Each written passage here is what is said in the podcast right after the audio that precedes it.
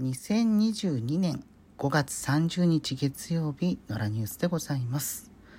えー、昨日ですね、えー、岸田政権のお金の話ちょっとご紹介しましたけれども、まあその続きですけれどもね、えー、一晩のうちに、まあ、いわゆる骨太の方針、政府がこれから先どういう政策を行っていくかということなんですけれども、その詳細が、え、少しずつ伝えられておりますね。うん、今日ですね、自民党の経済成長戦略本部が、えー、岸田総理に提言を申し入れたそうなんですけれども、まあ、その中に1億総株主はあなんかすごいこう漢字が並ぶと インパクトがでかいですけれどもまああのね、日本はねそもそもタンス預金が多いっていうふうに言われていますけれども、まあ、そのタンスに溜め込んでいる、まあ、タンスじゃなくても口座でもそうですが、えー、貯めているお金を投資に回して、えー、国民全員が株主として、えー、資産を持つようにするという方向性で、え、制度の拡充、まあ、NISA とかねのを求めたということが報じられていますね。うん、でまあこれもちょっとね昨日こうなったらいいよねみたいな話の中でご紹介したものに近いですが積立 NISA 非課税枠が年間40万円のところをまあ関係者によりますとというこれ今 TBS テレビの記事を読んでいますがこの枠をさらに拡充することが想定されていると。まあ、40万円だとね月あたり3万3333円という額なので、まあ、もうちょっとね非課税で、えー、やりたいなというふうに思う人にとってはちょっとね物足りないなというような印象があったので、うん、その辺のね拡充まあその党からって、まあ、自民党からってことは要はね自民党総裁ですからね岸田さんは。うんまあ、党からの提言という形にして、えーまあ、岸田政権の中でこうやっていくということを明確にしているようなものだと思うんですけれども。うんまあね、あの、イデコの拡充みたいなこともね、報じられていますね。えー、65歳以降もイデコに加入することができるというようなところで、まあ、年金がね、えー、まあ、今の国民年金厚生年金の仕組みがちょっとね、えー、無理が出つつある、うんまあ、若年層の負担が増えているとか、えそういうところを鑑みて、えそれぞれが金を自分たちで資産形成していく。国民一人一人がその国の制度ではなくて資産形成していくことを促すために、まあ、イデコっていうものが、えー、進められているわけですけれども、まあ、これね対象年齢が拡大されればその分、ね、長く入りなさいよって、うん、それはそれでちょっとどうなんだろうって社会保障の面でちょっと不安な部分も、まあ、自分みたいなね30代の人間が例えば30年後、まあ、30年後でも、え、今34なので30年後でも64歳ということで、えー、まだねあの年金受給の年齢よりはまあ前倒しすればね減額して前倒しすれば受け取れるんですけれど60からは、うん、なんですけれども。えー、まあ、この年齢が65から例えば70になって75になってとここから先制度が、えー、快悪ですよね。こっちからしてみるとね。っていう可能性はあるわけなので。うんそういうところでまあ自助努力を求めるみたいなことになりつつあるのかなという気はしますけれどもね。うん。で、えー、この骨太の方針の話ですけれども金回りだけではなくてですねまあゆくゆくはお金につながる部分もあるんでしょうけれどもこれ昨日の夜くらいから伝えられていますがこれも国民っていうところが ついていますけども国民皆歯科検診、えー、みんなが歯科検診を定期的に受けるような形、えー、の導入に向けて検討を始めると、うん、政府自民党では令和7年頃の導入を目指すというふうに産経新聞が昨日の夜に伝えていますけれども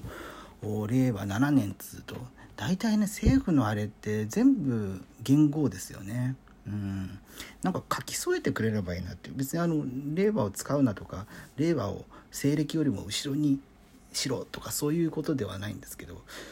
菅さんがね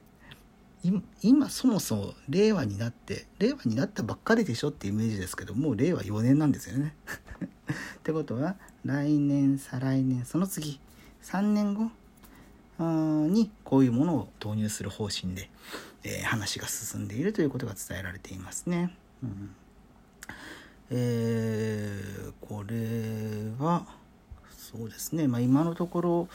40歳以上は、歯周病対策の検診などを行っているけれども受診率が1割にも満たないと。であとまああの若い子乳幼児や、えー、就学児や中小中高生の学校検診、えー、に加えて歯に有害なガスを業務で扱う人などに義務化検診の義務化が限られているというところで、うん、まあねこれはあの中身としてはいいかなというふうに思いますね。うん、歯からね、えー、全てが変わっていくなんてこともありますから歯の健康を守ることによって他の疾病病気になりづらい可能性もあるわけですからね。うんまあ、歯でよく噛むことによって、えー、唾液が分泌されてとかねそういういろんな効果はあったりするので、まあ、これそのものはいいですけれども、うんまあ、そもそもねみんなその本当に受けるのかなっていうのはあったりしますよね。うん、歯科検診私はあのあんまり歯医者さん行ってなかったんですけど3年前かなくらいの時にちょうどねあの週1回ちょっと、えー、まあ普通にサラリーマンなんですけど働いてる時間をちょっと前倒しして、えー、夕方から自由になる時があったので週1回くらい。でそこを利用して歯医者さんに行って虫歯直してもらったりとか親知らず4本ありましたけども全部抜いてもらってとか。でそこから先も定期的に3ヶ月に1回くらい、えー、見てもらって、まあ、歯石 取ってもらいがてら行ったりしていますけれどもやっぱりね3ヶ月でもかなりあこう変わるなって気がしますね。うん、で、まあ、もっともっとねこうこの習慣といいますかうん、定期的に見てもらうまあそれはね通うたんびに金は ある程度はかかるわけですけども、まあ、その辺がこの義務化になったら、えー、公費負担になってくるでしょうから、うん、義務でね国民に持ち出しってことはあんまり考えられないでしょうからね。だまあ歯科検診もそうですけれどもおまあ普通の検診もね、えー、なかなか受けられないような場合もあったりとかね、お金かかったりすることもあったりするので、うん。まあ、自分はね今のところあのうちの会社が入っている、え、健康保険組合の定期検診利用していますけれどもね、うん、本当はねもっとね綿密に見てもらいたいんですよね。そう体が心配で心配でしょうがなくて、うん、まだね30代前半だと人間ドックがえー、まあなんだろう。その健康保険組合では受けられない形になっていて。前はねあのバリウム飲んでお腹の胃の検査っていうものをやったんですけど3031くらいの時かな。なんか急激にねあの 年齢が引き上げられちゃって35以上じゃないとバリウムの検査できませんって言って、うん、いや自分はバリウム飲みたいのにって。まあ、そういうこともあったりしましたけれども、うん。まあ、そのなんだろう医療費がかからないための予防ですよね。まあ金回りでいうとセルフメディケーション税制っていうのがありましてもともとねあの保険保険ん？じゃあ医療費医療費の控除っていうのがあって、えー、まあ、それなりの金額医療費に年間使った場合には、えー、それなりの金額が税金のところから控除されるというものがあって、まあ、それが、えー、予防のところにも使えるようにという予防というかその重症化する前家庭のレベル、うん、病院ではなくて家のレベルでそれができるようにっていうところでセルフメディケーション税制っていうのが、えー、その対象になっている薬が1万円以上を買った場合にはあの累計でですね1年間で。それは控除の対象になると。いうような仕組みがあって、ま、今までねなかなか使ってなかったんですけど去年から今年にかけてくらいかな結構そのセルフメディケーション税制の対象の医薬品が増えていて、うん、自分がね普段飲んでる薬とか漢方とかもね一部対象になっていたりとかあこれはちょっと